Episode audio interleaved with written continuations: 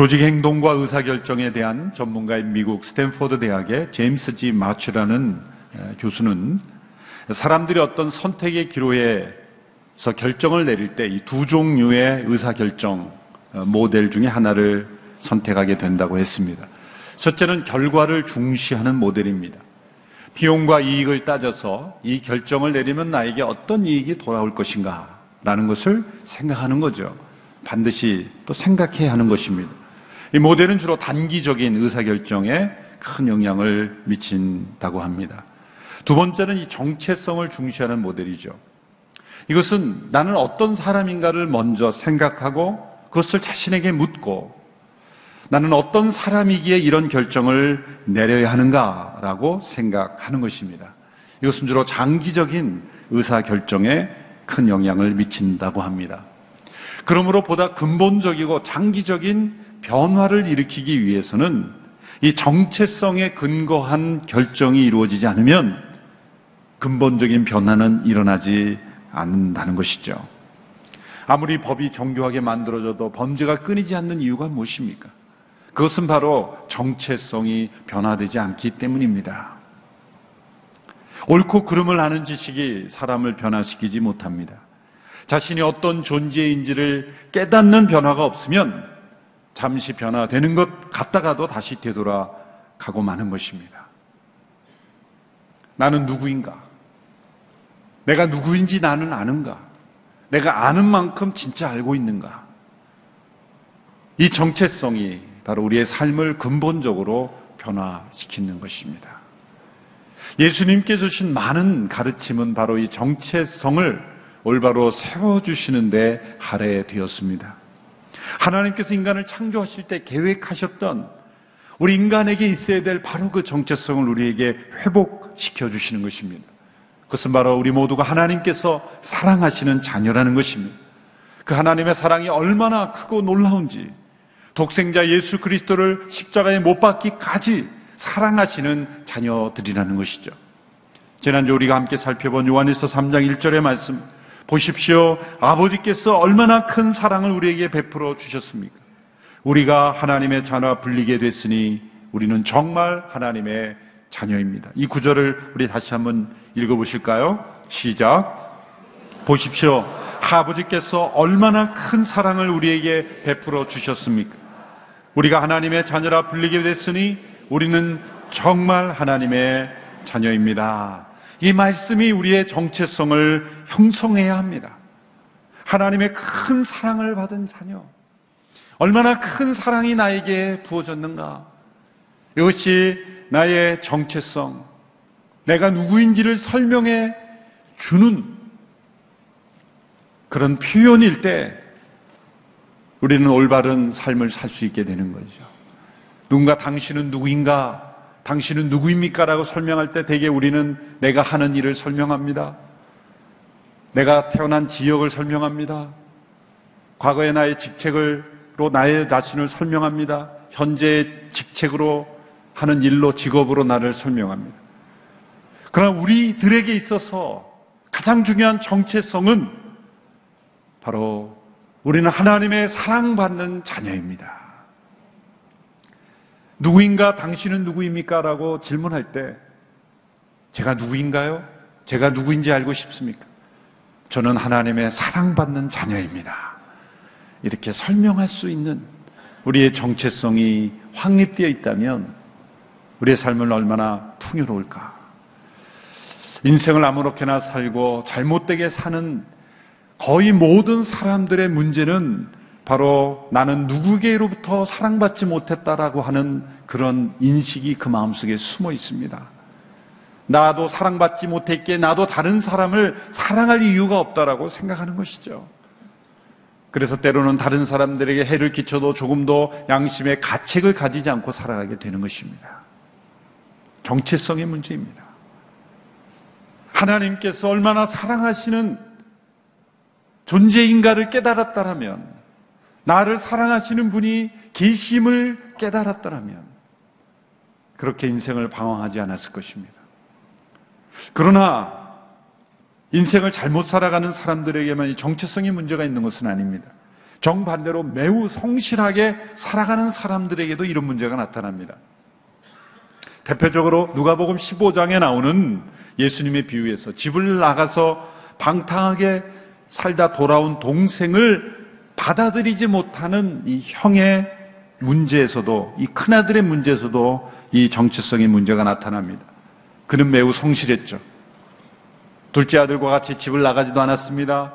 매우 성실하고 착한 아들로서 아버지께 봉사했고 의무를 다했습니다. 그런데 집을 나갔다 돌아온 그 동생이 아버지의 환영을 받는 거 보고, 아버지가 잔치를 베풀어 주는 것을 보고 그는 불평했고 분노했습니다. 왜 그랬을까요?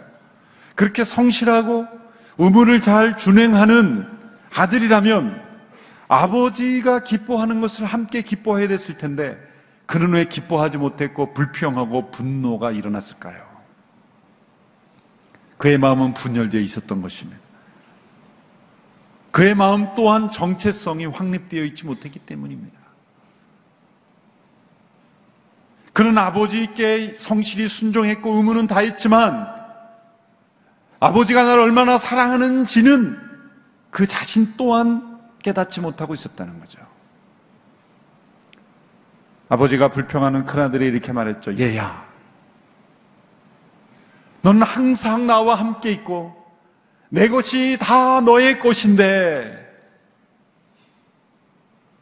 바로 이 아버지의 음성이 그의 정체성을 사로잡고 있었다며,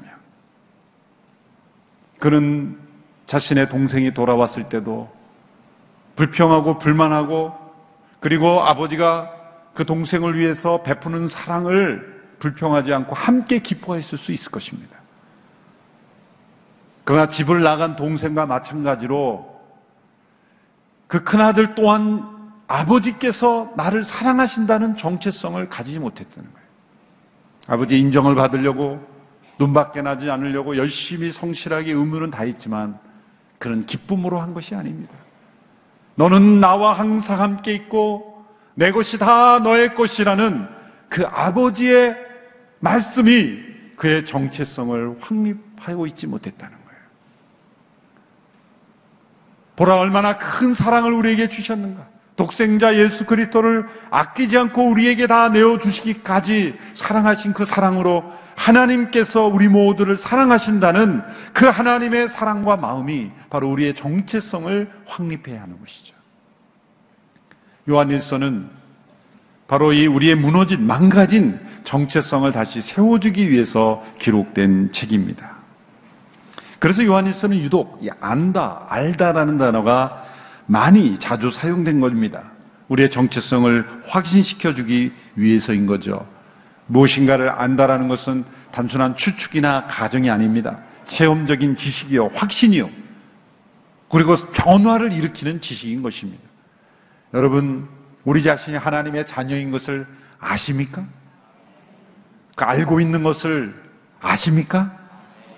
우리가 무엇을 아는지를 알고 계십니까? 이런 질문을 요한일서가 던지는 거예요.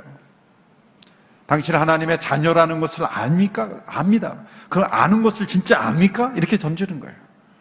진짜 압니다. 그 아는 것을 사십니까? 이렇게 물은 거죠. 과거 우리 조상들은 알미라는 단어와 삶이라는 단어를 한 단어로 사용했죠.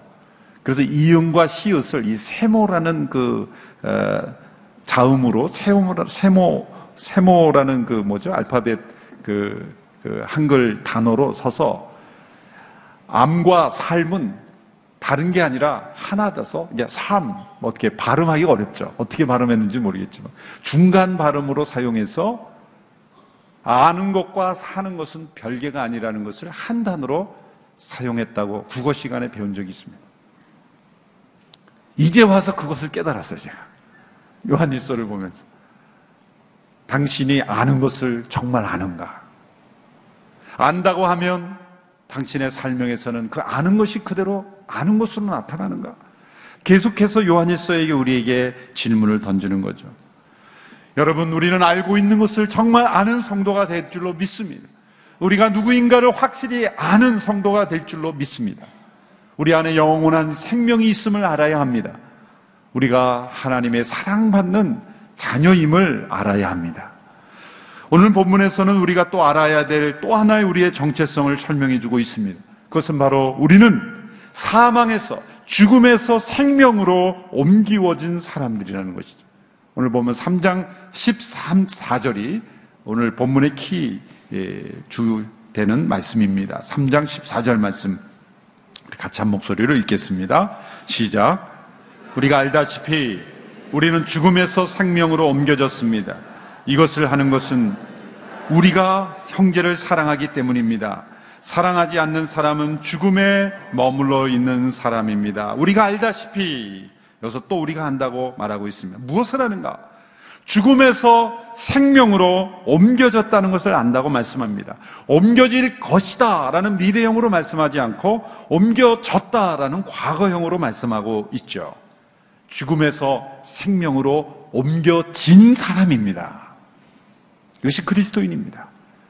예수님 믿는 것은 예수님을 잘 믿어서 나중에 죽음에 있다가 생명으로 옮겨질 것을 바라고 사는 삶이 아니라, 미래형이 아니라 예수님을 믿음으로 말미암아 우리는 죽음에서 생명으로 이미 옮겨진 사람들이다.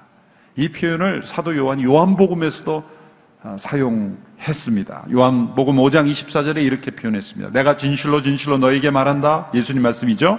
누구든지 내 말을 듣고 나를 보내신 분을 믿는 사람은 영생이 있고 심판을 받지 않는다. 그는 죽음에서 생명으로 옮겨졌다. 옮겨졌다. 영생이 있다는 건 현재형입니다. 심판에 받지 않는다는 건 미래형입니다. 그러면 과거는 뭡니까? 죽음에서 생명으로 옮겨졌다. 이것이 과거형이라는 것을 알아야 합니다. 알아야 합니다.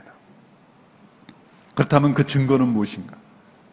그것은 바로 사랑이라는 거죠. 이것을 아는 것은 우리가 형제를 사랑하기 때문입니다. 자, 이 설명을 잘 이해하셔야 됩니다. 죽음에서 생명으로 옮겨지기 위해서는 사랑해야 된다라는 게 아니라, 그렇게 설명하면 종교적 율법이 되는 거예요. 죽음에서 생명으로 옮겨지기 위해서 우리는 사랑해야 한다라가 아니라, 죽음에서 생명으로 옮겨졌기 때문에 우리는 사랑한다. 이게 다른 표현이죠. 죽음에서 생명으로 옮겨지는 결과를 얻기 위해서 우리가 사랑해야 된다라고 말하는 것이 아니라, 죽음에서 생명으로 옮겨진 사람들이기에 그런 정체성의 근거에서 우리는 사랑하는 것이다.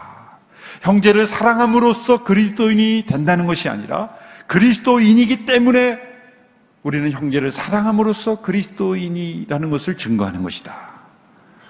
여러분, 해야 하는 것을 해야 한다는 의무감으로만 머무는 것은 절대 우리를 행복하게 하지 못합니다. 우리의 믿음의 생활이 행복하지 못한 것은 종교적 의무감에만 머무르기 때문입니다. 하나님을 사랑해야 한다. 형제를 사랑해야 한다. 해야 한다, 해야 한다라는 의무, 종교적 의무에 머무는 것은 죽음에서 생명으로 옮겨진 사람들이라는 정체성을 깨닫지 못했기 때문이에요. 정말 우리가 죽음에서 생명으로 옮겨진, 우리 안에 영원한 생명이 있음을 안다면 우리는 사랑하게 되어지는 것입니다. 하나님을 사랑하게 되어지는 것입니다. 형제를 사랑하게 되어지는 것입니다. 여러분, 누군가를 사랑하면 놀라운 것은 의무가 다 기쁨이 돼요. 부모가 자식을 사랑해서 부모로서의 의무를 행하기 위한 규칙을 지킨다면 얼마나 그게 불행할까요? 그러나 사랑하기 때문에 모든 의무는 다 기쁨인 거예요. 여러분, 우리가 죽음에서 생명으로 옮겨진 하나님의 사랑받는 자녀임을 깨닫게 될 때, 우리가 하나님을 위하여, 영혼을 위하여 행하는 모든 것은 의무가 아니라 기쁨이 되는 줄로 믿습니다. 사랑하기 때문이죠. 우리가 죽음에서 생명으로 옮겨진 존재라는 것을 잘 설명해 주는 책이 있습니다. 우리 김용길 장로님께서 쓰신 이 신트로피 드라마라는 책입니다. 도란노에서 나왔는데 아주 작은 책입니다. 여름철에 한번 꼭 여러분 읽어보실 필독서로 권면해 드립니다. 신트로피 드라마. 이것은 우리가 잘 아는 이 한 과학 법칙 과 상반되는 또 하나의 법칙을 설명해 주는 것입니다. 이 엔트로피 법칙이라는 법칙이 있죠. 1864년 독일의 물리학자 클라우지우스라는 분이 최초로 사용해서 알려진 법칙, 엔트로피의 법칙, 열역학 제2법칙으로 알려져. 이것은 뭐냐면 모든 물질은 점점 질서에서 무질서로 변해간다는 거죠. 퇴화하고 점점 소멸해가고 붕괴해가고 부패해가는 것. 모든 것들이 다 질서에서 무질서로 점점 변해간다라는 엔트로피의 법칙이라는 것입니다. 그런데 생명체는 엔트로피의 법칙을 따르지 않고 신트로피라는 법칙을 따른다라는 것을 강조한 것입니다. 1941년 이탈리아의 수학자 루이지 판타피라는 분이 도입했고, 또 비타민C를 발명한 헝가리 태생의 알베르트 센트죄르지라는 분에 의해서 인용되었다고 합니다. 그 책에 다 나옵니다. 읽어보십시오. 그건 뭐냐면 생명체는 무질서에서 질서로 향하는 신트로피의 법칙이 작용해서 점점점 질서도가 더 높아진다고 하죠. 이 세상을 보면은 엔트로피의 법칙만 존재하는 것처럼 사람들이 살아간다는 거예요. 그러나 그렇지 않다는 거죠. 생명 안에는 엔트로피의 법칙이 아니라 오히려 신트로피의 법칙이 더 작용된다는 거예요. 그런데 이 세상을 보면 엔트로피의 법칙만 존재하는 것처럼 세상은 점점 무질서해집니다. 왜 그럴까요? 죄로 말미암아 사람들은 점점 미워하고 갈등하고 분쟁하고 싸우고 전쟁하고, 이것은 물질 세계에 존재하는 엔트로피의 법칙에 사람들이 사로잡혀 살아가는 거예요. 그런데 죽음에서 생명으로 옮겨진 사람들 안에는 신트로피의 법칙이 더욱 강하게 작용하는 거죠. 서로 모르던 사람이 모여서 서로 아름다운 공동체를 이루게 되고, 서로 갈등했던 사람들이 모여서 화목하게 되고, 깨어지고 상처 입은 사람들이 회복하게 되고, 신트로피의 법칙, 죽음에서 생명으로 옮겨진 사람들이 적용되는 법칙이라는 거예요. 이 세상에는 엔트로피의 법칙을 따라 사는 사람이 있고 신트로피의 법칙을 따라 사는 두 종류의 사람들로 구분됩니다. 엔트로피의 법칙을 따랐던 대표적인 인물을 오늘 본문에 예를 들죠. 가인입니다. 아벨을 질투해서 미워해서 살인까지 한, 아무 이유 없이 자신 안에 있는 그런 미움과 질투로 말미암아 동생 아벨을 죽였던 가인, 그것이 바로 엔트로피의 법칙을 따라 사는 대표적인 인간입니다. 그 가인의 후예들의 모습들이 성경 역사에 기록되어 있죠. 요셉의 형제들을 보십시오. 그 요셉을 질투하고 미워함으로써 요셉을 죽이려 하지 않았습니까? 사울을 보십시오. 백성들의 사랑을 받는 다윗을 질투하고 미워해서 죽이려고 했죠. 다 동일한 패턴입니다. 세상의 죄에 사로잡힌 엔트로피의 법칙을 따라 살아가는, 두세 사람이 함께 모이면 하나 되는 것이 아니라 갈등하고 분열하고 서로를 미워하는, 그래서 붕괴되고 점점점 쇠퇴하는 그러한 엔트로피의 법칙을 따라 살아가는 인생. 그러나 정반대의 흐름이 또한 있습니다. 신트로피의 법칙입니다. 요셉은 형들을 용서했고 그들을 축복함으로 새로운 백성들의 물줄기를 탄생하게 했습니다. 다윗은 그 사울을 복수하지 않고 하나님의 의로 그 모든 고난을 이김으로써 하나님의 나라의 아름다운 모습을 보여주었어요. 예수님 당시에 대제사장과 바리새인들 지도자들은 엔트로피의 법칙을 따라 예수님을 질투하고 미워함으로 그를 죽이려고 했습니다. 그리고 십자가에 죽였습니다. 예수님은 죽음에서 부활하심으로 우리에게 신트로피의 법칙을 따라 살아갈 수 있는, 죽음에서 생명으로 옮겨진 놀라운 축복을 우리 모두에게 주신 것입니다. 그러므로 우리 안에도 이 엔트로피의 법칙과 신트로피의 법칙이 늘 상존해요. 그러나 우리는 죽음에서 생명으로 옮겨진 이들이기에 우리는 신트로피의 법칙을 살아가야 하는 백성인 줄로 믿습니다.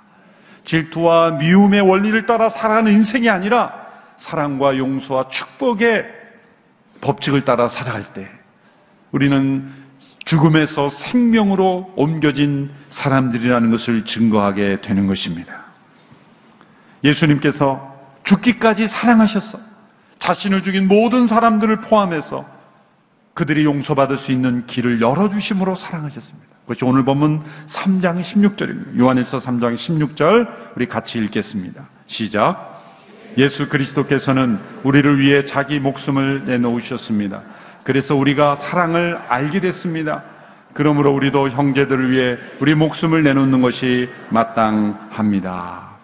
예수님은 자기 목숨을 내놓는 사랑을 통해 세상에 이 신트로피 드라마, 신트로피의 법칙을 시작해 주신 것입니다.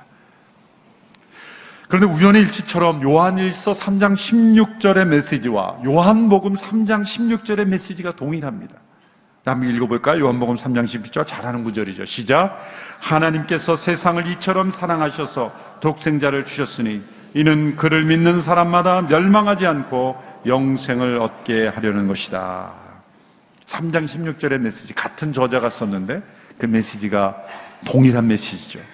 십자가를 통해 주신 하나님의 사랑이 우리를 죽음에서 생명으로 옮기셨으니 이 사랑을 경험한 사람, 이 사랑을 안다는 사람이라면 어떤 증거들이 나타나는가? 두 가지의 증거를 오늘 본문에서 말씀하고 있습니다. 첫째는 다른 형제를 사랑하는 것을 마땅하게 여긴다. 이 마땅하다는 것은 기쁘게 여긴다는 거예요. 16절에서 우리도 형제들을 위해 우리 목숨을 내놓는 것이 마땅합니다. 이것은 의무감을 강조한다는 것이 아니라 의무를 넘어선 기쁨이라는 것이죠. 형제를 위하여 목숨을 내놓는 것도 마땅하다고 여긴다는 거예요. 자, 자기의 옆에 있는 분을 한번 바라보면서 옆에 있는 분을 위하여 목숨을 내놓을 수 있는가? 쉽지 않죠. 예수 그리스도의 십자가의 사랑을 우리가 정말 아는 단계에 도달한다. 그 알매 단계도 깊이가 다를 거예요. 아주 얕게 아는 것과 깊이 아는 것. 정말 그 십자가의 사랑을 깊이 알면 알수록 자신의 생명까지 내놓을 수 있는 사랑. 그것이 우리의 어쩌면 영적 목표죠. 그러면 출발점은 뭘까요? 17절에서 말씀하고 있는 우리 모두가 목숨을 내놓는 사랑으로만 끝난다면 불안해서 돌아갔기 때문에 나는 도달할 수 없을 거야 그러고 돌아갈지 모르기 때문에 17절의 말씀을 주신 것 같아요. 우리 17절의 말씀 같이 한번 읽어볼까요? 시작. 누구든지 세상 재물을 갖고 있으면서 자기 형제나 자매의 궁핍함을 보고도 도와줄 마음이 없다면 어떻게 그 사람 안에 하나님의 사랑이 있다고 하겠습니까? 이거 시작입니다. 형제의 궁핍함을 보고 도와줄 마음이 전혀 없다면 그것은 죽음에서 생명으로 옮겼는지 한번 확인해 보라는 겁니다. 그것이 첫 번째 출발이라는 것이죠. 그것이 점검할 수 있는 리트머스지라는 겁니다.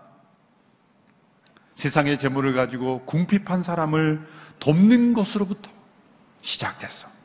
자신의 생명을 십자가에 못 박기까지 사랑한 것처럼 생명을 다한 사랑으로 나아가는 것. 그것이 바로 죽음에서 생명으로 옮긴 사람의 특징이라는 거죠. 그러므로 3장 18절에 우리에게 권면합니다. 같이 읽습니다. 시작. 자녀들이여 우리가 말과 혀로만 사랑하지 말고 행동과 진실함으로 사랑합시다.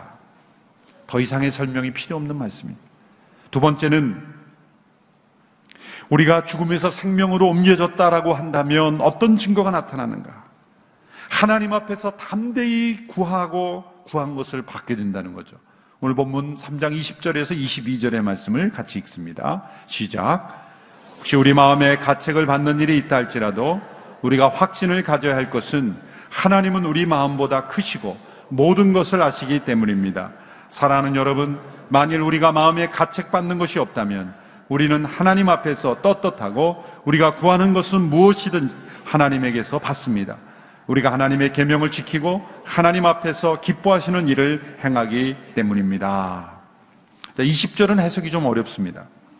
만일 우리가 마음에 가책을 받는 일이 있다 할지라도 우리가 확신을 가져야 될 것은 하나님 우리 마음보다 크시고 모든 것을 아시기 때문입니다. 역사적으로 두 개의 상반된 해석이 있습니다. 종교개혁자 마틴 루터와 칼뱅, 요한 칼빈도 전혀 다른 해석을 했어요. 루터는 위로의 구절로 해석했어요. 우리 마음에 가책을 받는 일이 있다 할지라도 하나님 모든 것을 아시기 때문에 너무 자책하지 말고 확신을 가지라. 그렇게 해서 위로의 의미죠. 칼뱅은 정반대로 경고의 구절로 해석했어요. 우리 자신이 스스로 자책할 것이 있을 정도로 그런 마음이면 하물며 우리 마음보다 크시고 모든 것을 아시는 하나님 앞에서 우리는 얼마나 많은 것이 드러나게 될 것인가.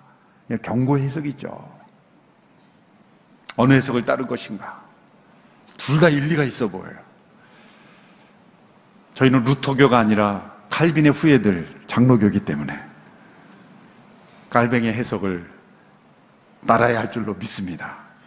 경고의 해석이죠. 이건 뭡니까? 하나님의 모든 것을 알고 계시기에 우리 마음이 볼 때도 우리가 자책받는 것이 있을진데 하나님 보시기엔 얼마나 모든 것을 아시는 하나님 앞에서는 우리가 연약함이 얼마나 많겠는가. 그러므로 말과 혀로만 사랑하지 말고 행함과 진실함으로 사랑하라는 거예요. 그래서 그러므로 진실한 사랑이라는 게 뭡니까? 이 말씀에 근거하면 하나님 앞에서 내가 설 때에도 떳떳하게 가책할 것이 없을 정도로 사랑하라는 거예요. 물론 그럼에도 불구하고 하나님이 지적하실 거는 있을지 몰라요. 그렇지만 우리 마음에 자책할 것이 없을 정도로 그렇게 사랑해 보라는 거예요. 그게 행함과 진실함으로 사랑하라는 거예요. 우리가 늘 기도하면 이런 자책이 일어나죠. 사랑하지 못했습니다. 더 힘써 사랑하지 못했습니다. 그런 마음의 자책이 있죠. 우리가 마지막 눈을 감을 때, 죽음 앞에 섰을 때 우리가 더 후회하게 되는 건 뭡니까? 내 주변의 사람을 더 많이 사랑하지 못했다는 것을 후회하게 될 거예요. 우리 마음속에 자책이 일어난다는 거죠. 그러므로 우리 마음에 자책할 것이 없을 정도로 우리가 사랑한다면 어떤 축복이 있나? 하나님께 구한 것을 받을 수 있는, 하나님의 기도 응답을 확실히 받을 수 있는, 하나님과 더욱 친밀한 사랑받는 자녀가 되는 그런 축복을 누린다는 거예요. 여러분 잘 이해하십시오. 이웃을 사랑하는 것이 하나님의 자녀가 되는 조건이 아니라 하나님의 더욱 친밀한 사랑을 받는 자녀가 된다는 거죠. 우리 마음속에 자책할 것이 없을 정도로 하나님 앞에서 자책할 것이 없는 정도로 만일 사랑한다면 우리가 하나님 앞에 구한 것, 그 하나님은 기쁘게 우리의 응답하실 것이다. 우리의 기도 응답이 확실하게 효과적으로 빨리 이루어지는 그러한 조건을 말씀하신 거예요. 하나님의 사랑을 받아내기 위한 것이 아니라 하나님의 더욱 사랑받는 친밀한 자녀로 들어가는 조건은 되는 것입니다. 이사야 58장 10절 11절에서도 동일한 맥락의 말씀을 주셨죠. 우리 같이 한번 읽어볼까요? 시작. 내가 굶주린 사람에게 열정을 쏟고 괴롭힘을 당하는 사람의 소원을 들어준다면 내 빛이 어둠 가운데서 떠올라서 내 어둠이 대낮처럼 밝아질 것이다. 여호와께서 너를 언제나 이끄시고 땡볕이 내리쬐는 마른 땅에서도 배불리시며 내 뼈를 단단하게 하실 것이다. 너는 마치 물된 동산 같고 물이 끊어지지 않는 샘 같을 것이다.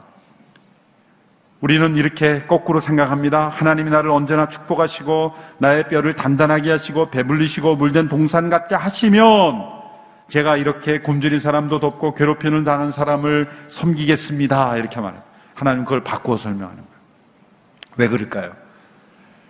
이런 하나님의 사랑을 받기 위해서 너가 선행을 하라는 것이 아니라 내가 하나님의 사랑을 받은 자녀라는 그러한 것을 알고 그것을 행하면 하나님께서 더 깊은 은혜로 너의 삶에 임재해 주신다는 거죠.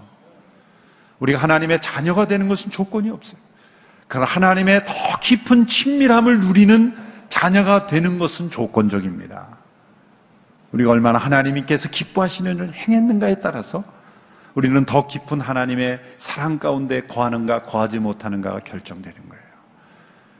간신히 하나님의 사랑받는 자녀로 그냥 간신히 구원받는 자녀가 아니라 그 구원의 감격과 축복과 은혜를 체험하고 누리며 나누며 살아가는 우리의 모든 삶이 되기를 축원합니다. 죽음에서 생명으로 옮겨진 사람으로, 그 생명이 우리 안에 있음을 아는 사람으로, 신트로피의 드라마를 써가는 인생으로 살아가는 우리 모두가 되기를 주님의 이름으로 축원합니다. 기도하겠습니다. 하나님 아버지, 우리 모두가 자책할 것이 없을 정도로 진실함으로 사랑하는 인생이 되기를 원합니다. 날마다 후회하고 하나님 앞에 자백하며 그리고 자책감에 사로잡히는 인생이 아니라 하나님 앞에 더 떳떳하게 담대하게 구하고 구한 것을 받을 수 있는 그런 인생으로 나가기를 간절히 원합니다.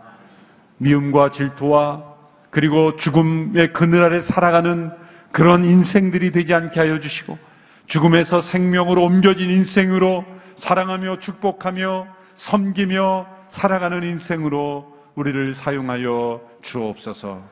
예수님의 이름으로 기도합나이다. 아멘. Before I found my way, you knew my every step. Before I knew everything that I need, you gave it all to me. No greater love than this, that you should.